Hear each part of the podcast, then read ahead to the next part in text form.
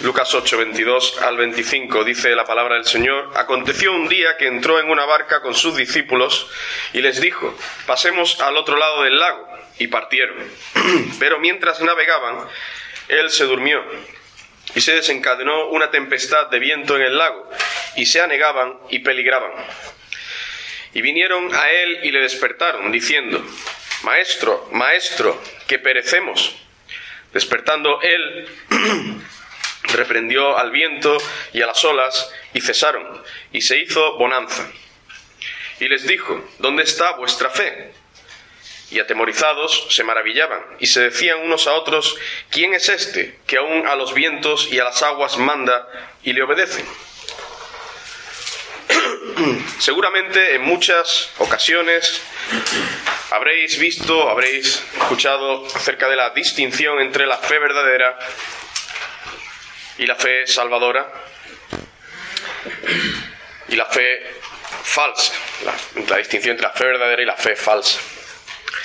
Pues antes de pasar a considerar el tema de este mensaje, debo puntualizar que voy a dirigirme principalmente a creyentes, no únicamente, pero principalmente a los creyentes, es decir, a todos aquellos en los que ha obrado el Espíritu de Dios y por tanto poseen la fe verdadera.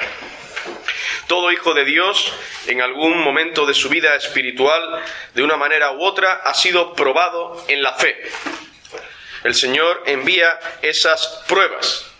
Y ya lo decía el pastor Boni eh, en estos mensajes. Entre otras cosas, el pueblo de Dios es enviado al desierto para ser probado en la fe. El Señor envía esas pruebas, entre otras cosas, para que nosotros nos demos cuenta en qué nivel se encuentra nuestra fe. Por eso este mensaje lo he titulado Nuestra fe puesta a prueba. Lo que haré básicamente será obtener algunas enseñanzas prácticas a partir del texto que hemos leído en Lucas 8, 22 al 25. Pero antes de esto, en primer lugar, es importante que consideremos que en determinados momentos de nuestra vida podemos tener mayor o menor fe. La Biblia nos enseña que la fe, la fe verdadera, puede tener distintos niveles o distintos grados. En una ocasión los discípulos del Señor Jesús dijeron, aumentanos la fe. Esto está en Lucas 17:5. Ellos tenían fe, pero querían que ésta fuera mayor. En Mateo 8, 23 al 27 tenemos un texto paralelo al que hemos leído al principio en Lucas capítulo 8. Y fijaos que ahí, cuando los discípulos despertaron a Cristo, Él les dijo, ¿por qué teméis, hombres de poca fe.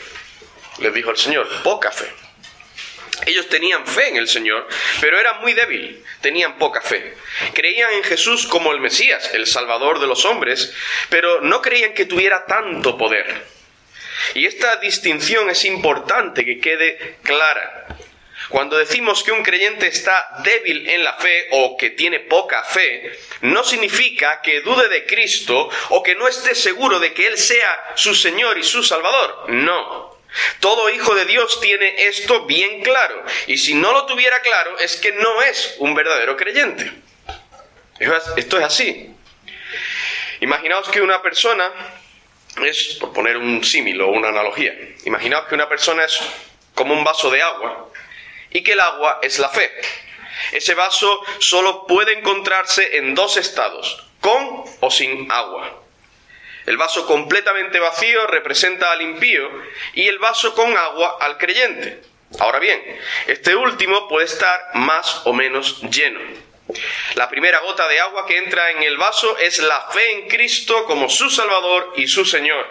Y todo cristiano debe tener esa gota como mínimo si pretende tomar el nombre de cristiano.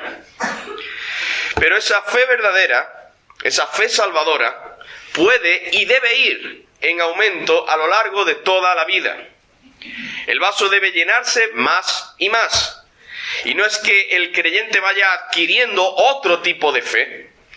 El agua siempre es la misma pero sí que debe ir adquiriendo una mayor medida de esa fe. Pero ¿qué significa esto en términos prácticos? ¿En qué sentido es que nosotros, hermanos, podemos tener más o menos fe? Pues podemos estar más o menos fuertes en la fe, en el sentido de que nuestra confianza en Dios, en sus atributos, en su palabra, puede ser, puede llegar a ser mayor o menor. Nuestra fe en su poder, en su sabiduría, en su justicia, en su bondad, en su palabra, en sus promesas, etcétera, etcétera, podría verse mermada o fortalecida en ciertos momentos de nuestra vida.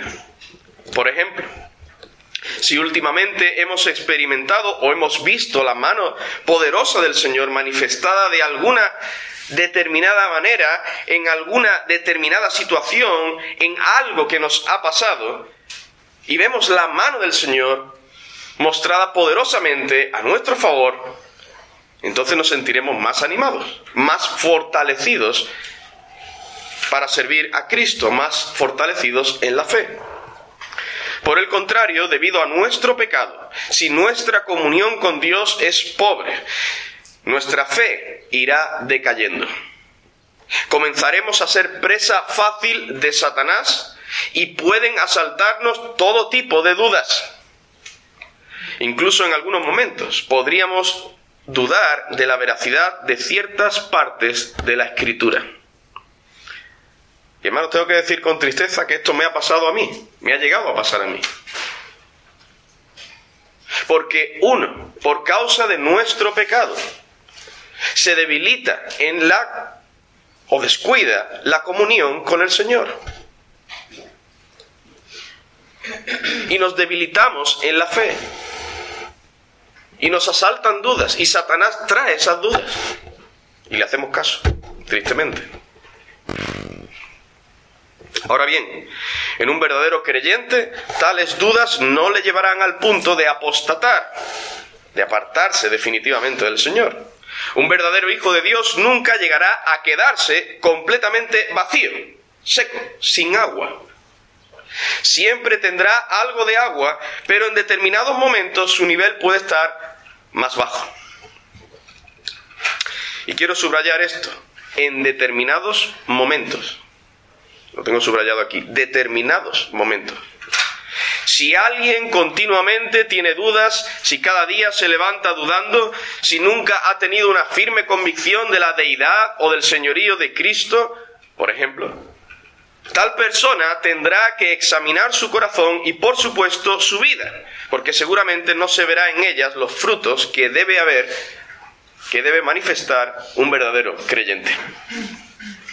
Si esa persona irá a los cultos, le habrá dicho a otros que creen en Cristo, pero lo que tiene que hacer es ver qué clase de fe tiene, si está o no dando frutos. No obstante, el hecho de que alguien posea una fe salvadora no significa que jamás tendrá dudas. Dice en, eh, en Hebreos, perdón, capítulo 11, versículo 1, es pues la fe, la certeza de lo que se espera, la convicción de lo que no se ve. Y esa certeza, algunas veces, puede ser mayor o menor en un creyente. ¿Qué cristiano puede afirmar que nunca le han asaltado dudas? ¿Tú puedes decir esto, querido hermano? Que jamás, desde que el Señor obró en ti, jamás te han asaltado dudas. ¿Qué hijo de Dios a lo largo de toda la historia puede decir que su fe ha sido tal que jamás ha tenido ninguna duda acerca del Señor, de su poder, de su sabiduría, de la veracidad de la palabra de Dios?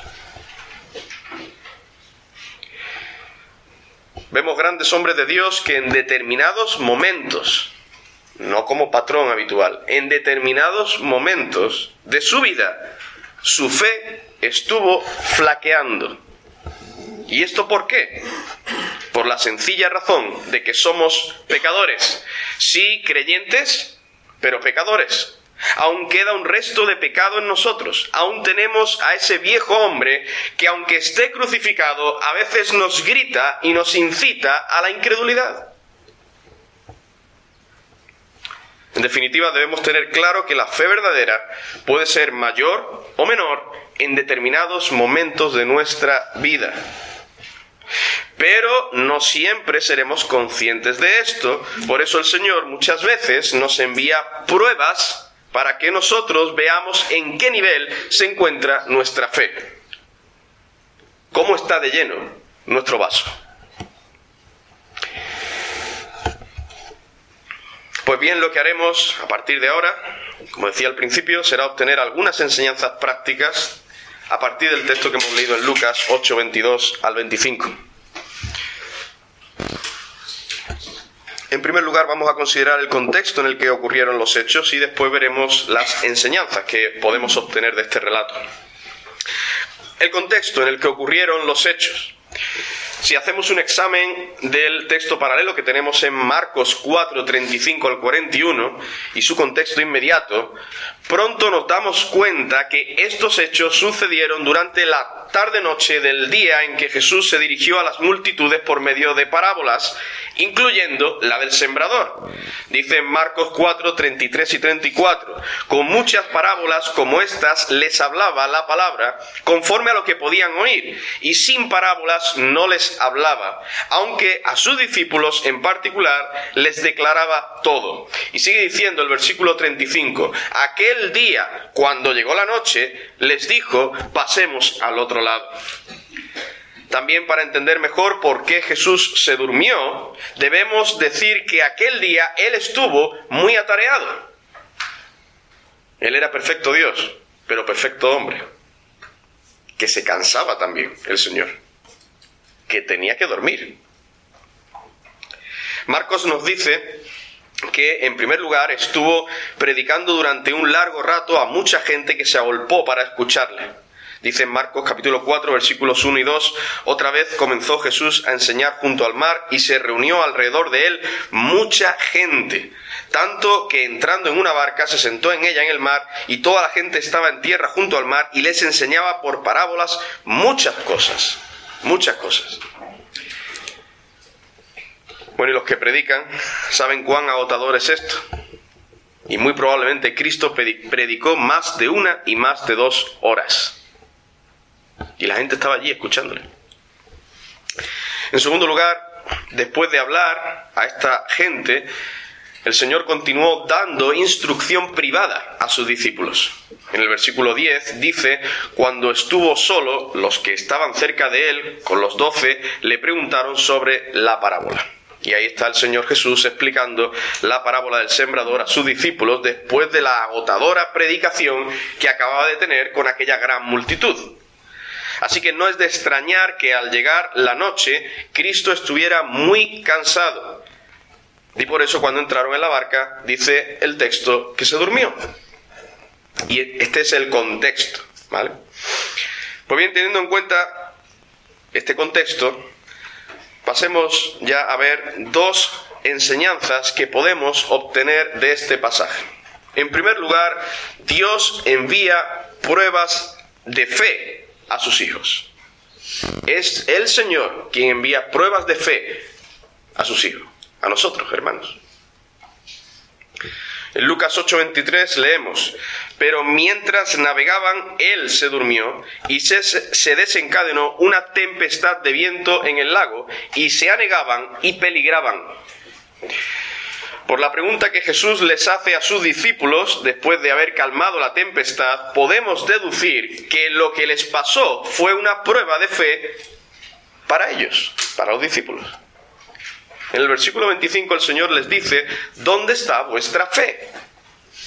Dios provocó aquellos fuertes vientos y aquellas grandes olas para que Cristo manifestara una vez más su gran poder, pero también para probar la fe de sus discípulos. Algunos piensan, algunos piensan eh, leyendo este texto, piensan que fue Satanás o algún demonio quien provocó aquel torbellino. Pero esta afirmación carece de peso, primero por el contexto inmediato y segundo por la enseñanza general de la Escritura. Al final del versículo 25 los apóstoles se maravillaron y dijeron, ¿quién es este que aún a los vientos y a las aguas manda y le obedecen? El Señor Jesucristo ejerció su poder directamente sobre los vientos y las aguas, no sobre ningún demonio que estuviera detrás de todo aquello. ¿Mm? Por otro lado, la Biblia nos enseña que es Dios quien controla los elementos de la naturaleza. Y hay muchos pasajes que nos muestran esto, por ejemplo, en el Salmo 135, versículos 6 y 7, que dice, todo lo que Jehová quiere lo hace en los cielos y en la tierra, en los mares y en todos los abismos, hace subir las nubes de los extremos de la tierra, hace los relámpagos para la lluvia, saca de sus depósitos los vientos. Dios, no Satanás el Señor. Ninguna criatura terrestre, celestial o infernal tiene potestad sobre las fuerzas de la naturaleza. Solo Dios tiene dominio sobre ellas. Y aun suponiendo, aun suponiendo que el Señor quisiera delegar momentáneamente tal dominio en alguna criatura, en este pasaje que estamos considerando en Lucas, no sucede así. No hay evidencias de que fuera algún demonio quien provocara esa tempestad. Así que fue Dios quien ordenó e hizo que los vientos soplaran con gran violencia y esto a su vez levantara un gran oleaje. Ahora, ¿con qué propósito? ¿Con qué propósito hizo esto el Señor? Pues entre otras cosas, para probar la fe de aquellos hombres. Y así el Señor hace con nosotros hoy en día, queridos hermanos. Él nos envía adversidades para probar nuestra fe, tu fe y la mía. Ahora bien, debemos tener claro que el objetivo de esas pruebas no es mostrarle a Dios cómo está nuestra fe. Dios no nos envía prueba para decir, voy a ver, no tengo ni idea de cómo está la fe de, este hijo mío, voy a ver cómo está. No, no, no, no. No es este el propósito. Él ya lo sabe cómo está nuestra fe. Él conoce perfectamente en qué estado se encuentran nuestros corazones, tu corazón y el mío. Las pruebas son para que nosotros podamos darnos cuenta cuál es la verdadera medida de nuestra fe que nosotros pensamos que está en un nivel, pero Dios nos lo envía, la prueba, para ver dónde estamos realmente. Dice en el Salmo 139, versículos 23 y 24, examíname, oh Dios, y conoce mi corazón, pruébame y conoce mis pensamientos y ve si hay en mí camino de perversidad y guíame en el camino eterno. En estos versículos David le está pidiendo al Señor que le muestre cuál es el estado de su corazón, del corazón de David. Y si para ello es necesario que le envíe pruebas, pues que así sea. Hermano, en este punto quisiera haceros una pregunta, que me la hago a mí mismo también. Nosotros le pedimos a Dios que traiga pruebas a nuestra vida para que nos demos cuenta cómo está nuestra fe. ¿Hemos hecho esto alguna vez? Esto es duro. David lo hizo. ¿Nosotros hemos hecho esto alguna vez? Señor, pruébame. Conoce mi corazón. Señor, hazme ver, aunque tenga que ser por pruebas, ¿dónde está mi fe?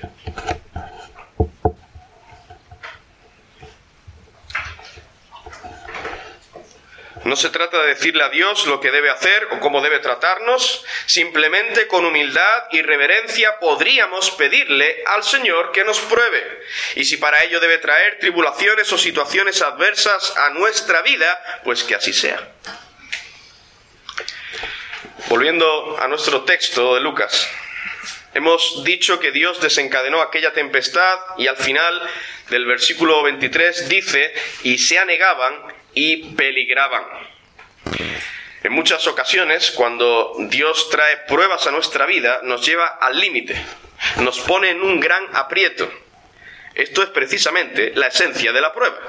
Si nosotros vemos que podemos hacer algo para salir o escapar de una situación adversa, adversa, de una situación difícil, a veces, por causa de nuestro pecado remanente, no acudimos a Dios, no ejercitamos nuestra fe. Ah, lo tenemos todo bajo, control, controlado. Hago esto, aquello y salgo de la, de la situación difícil. Es por eso que el Señor nos tiene que llevar a situaciones extremas, donde no veamos escapatoria para realmente probarnos en la fe. Esto fue lo que le pasó al apóstol Pablo y a Lucas cuando viajaban en barco rumbo a Italia. Dice en Hechos 27, versículos 14 al 20, voy a ir ahí, Hechos capítulo 27, versículos 14 al 20, dice, pero no mucho después dio contra la nave un viento huracanado llamado Euroclidón, y siendo arrebatada la nave, y no pudiendo poner proa al viento, nos abandonamos a él y nos dejamos llevar. Y habiendo corrido a sotavento de una pequeña isla llamada Clauda, con dificultad pudimos recoger el esquife. Y una vez subido a bordo, usaron de refuerzos para ceñir la nave y teniendo temor de dar en la sirte, arriaron las velas y quedaron a la deriva. Pero siendo combatidos por una furiosa tempestad, al siguiente día empezaron a alijar y al tercer día con nuestras propias manos arrojamos los aparejos de la nave. Y no apareciendo ni sol ni estrellas por muchos días, que es lo que usaban antiguamente para guiarse, ¿eh? Y acosados por una tempestad no pequeña, ya habíamos perdido toda esperanza de salvarnos. Todos habían perdido la esperanza de salvarse. Incluso Pablo y Lucas. Habla en primera persona del plural, del plural. Todos habíamos perdido la esperanza de salvarnos. En aquellos instantes se puso a prueba la fe del apóstol y del médico. Pero el Señor tuvo misericordia. Envió su ángel para decirle a Pablo que no perecerían y así su fe fue fortalecida, pues dicen los versículos 22 al 25, pero ahora os exhorto a tener buen ánimo, pues no habrá ninguna pérdida de vida entre vosotros, sino solamente la nave, porque esta noche ha estado conmigo el ángel del Dios de quien soy y a quien sirvo, diciendo Pablo, no temas que es necesario que comparezcas ante el César, y he aquí Dios te ha concedido todos los que navegan contigo, por tanto, dijo Pablo, Oh varones, tened buen ánimo, porque yo confío en Dios que será así como se me ha dicho. En nuestro texto de Lucas capítulo 8 vemos que los discípulos también fueron llevados a una situación extrema.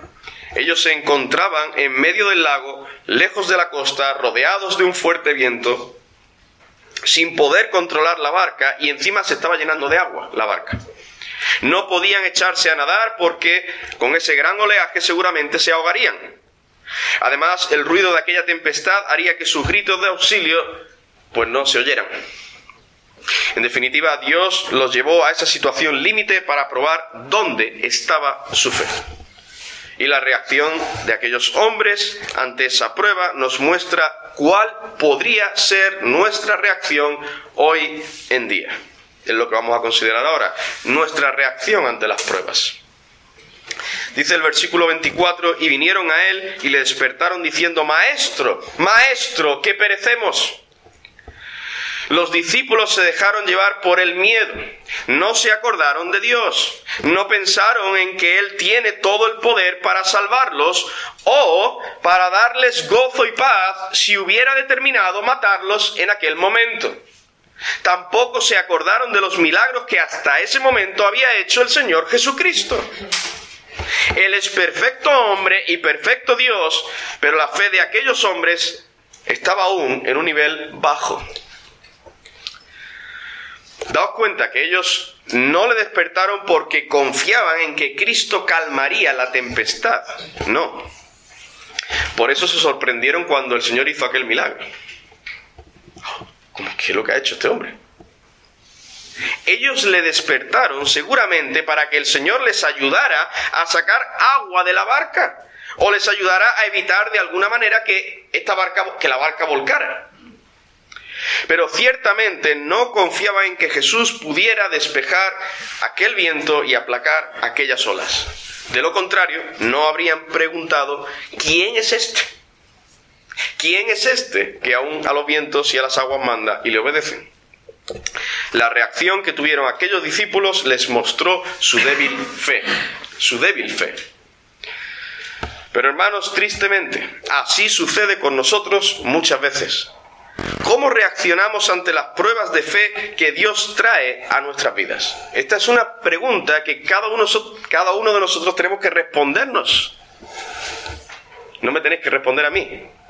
Respóndete a ti mismo. ¿Cómo reaccionas ante las pruebas de fe que Dios trae a tu vida? O ha traído a tu vida. A veces, tristemente, actuamos como si no hubiera Dios. Muchas veces nos centramos en el problema o en la situación difícil y no levantamos la mirada al cielo. ¿Y qué sucede? Que nos desesperamos y perdemos toda esperanza debido a nuestra falta de fe.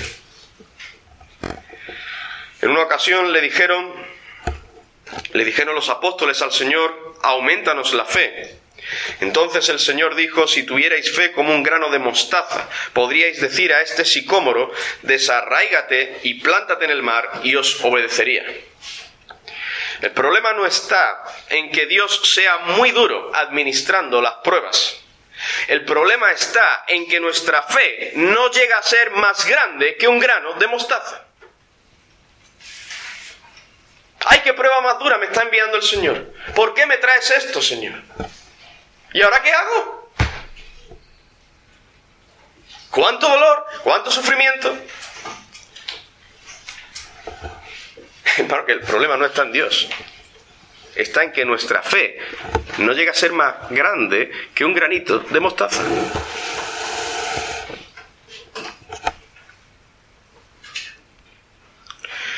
Tenemos que decirle, tenemos que pedirle al Señor más a menudo aumentame la fe.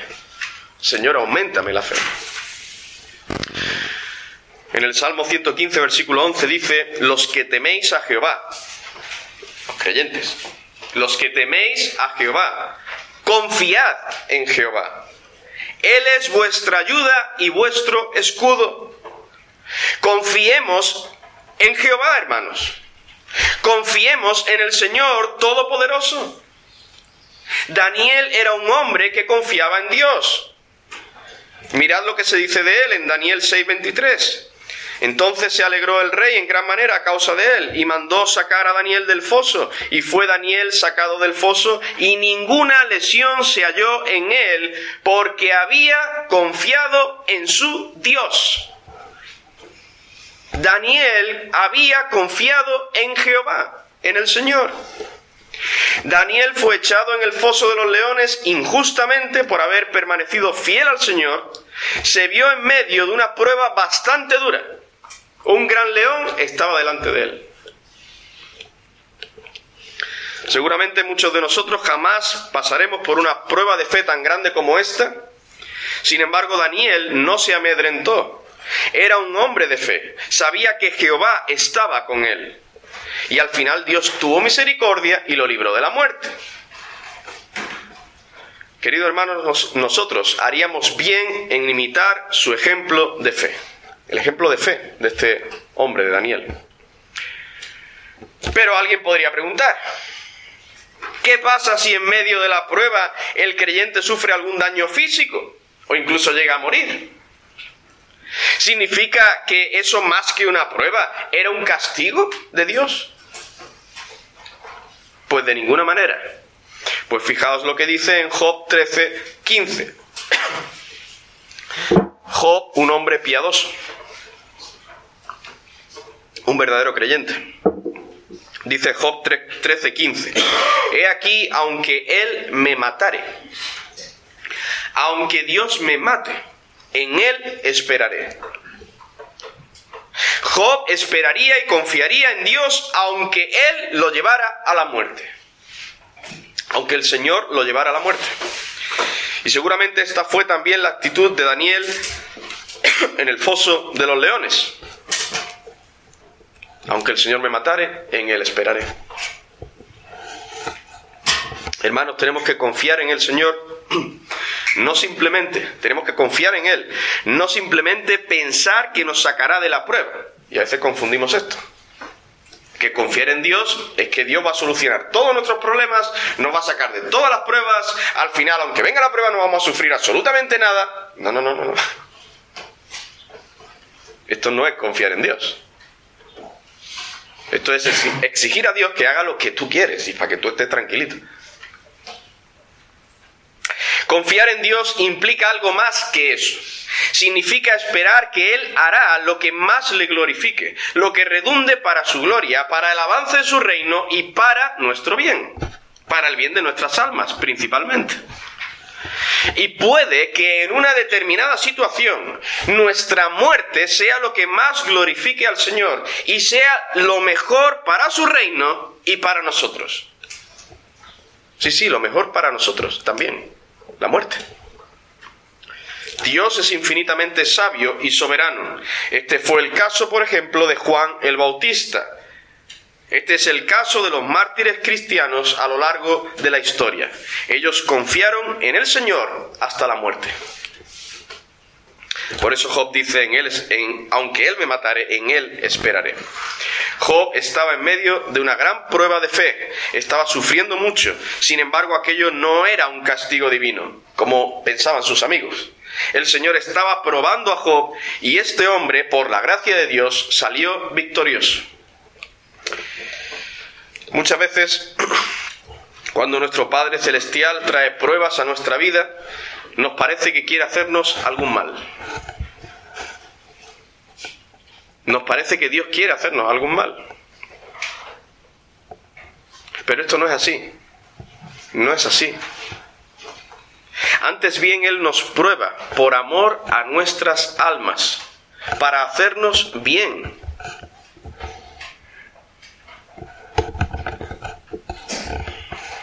Alguien podría decirme, esto ya lo sé, hermano. Ya lo sé, hermano, pero es bueno recordarlo. El Señor nos prueba por amor a nuestras almas, para hacernos bien. Y esto es lo que nos dice claramente en su palabra, primera de Pedro, capítulo 1, versículos 6, 7 y 9, en lo cual vosotros os alegráis, aunque ahora por un poco de tiempo, si es necesario, tengáis que ser afligidos en diversas pruebas para que sometida a prueba vuestra fe, sometida a prueba, la fe, mucho más preciosa que el oro, el cual, aunque perecedero se prueba con fuego, sea hallada en alabanza, gloria y honra cuando sea manifestado Jesucristo, obteniendo el fin de vuestra fe, que es la salvación de vuestras almas. Al oro hay que aplicarle fuego para que se derrita y así se le pueda quitar las impurezas. Del mismo modo, Dios en su misericordia nos envía esas pruebas para que seamos pulidos, perfeccionados, para que nuestra fe vaya en aumento, en aumento. Así que esas pruebas son buenas. Sí, son buenas, no malas, buenas.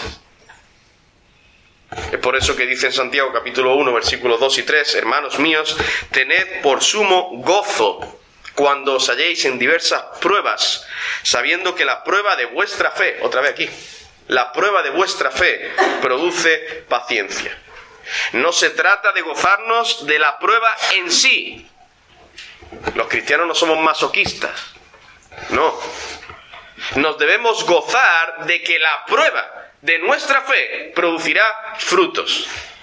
En este versículo solo se nombra uno de ellos, la paciencia, pero ciertamente una fe probada en el crisol del Señor producirá muchos frutos. Producirá frutos. Pero entonces, ¿cuál debe ser nuestra reacción ante esas pruebas? Pues debemos tener fe en Dios, confiar en Él, como lo hizo Daniel, Confiar en el Señor, como lo hizo Daniel, Job, y no como hicieron los discípulos que iban con Jesús en la barca. Hermanos, quedémonos con esto. Las pruebas de fe son buenas. pruebas de fe que nos envía el Señor son buenas y tienen un buen propósito. Ya sea que salgamos o no victoriosos, servirán para producir una mayor medida de fe en nuestros corazones, siempre y cuando tengamos discernimiento espiritual y un corazón enseñable, un corazón dispuesto a aprender, un corazón no rebelde contra el Señor. Bien, como conclusión,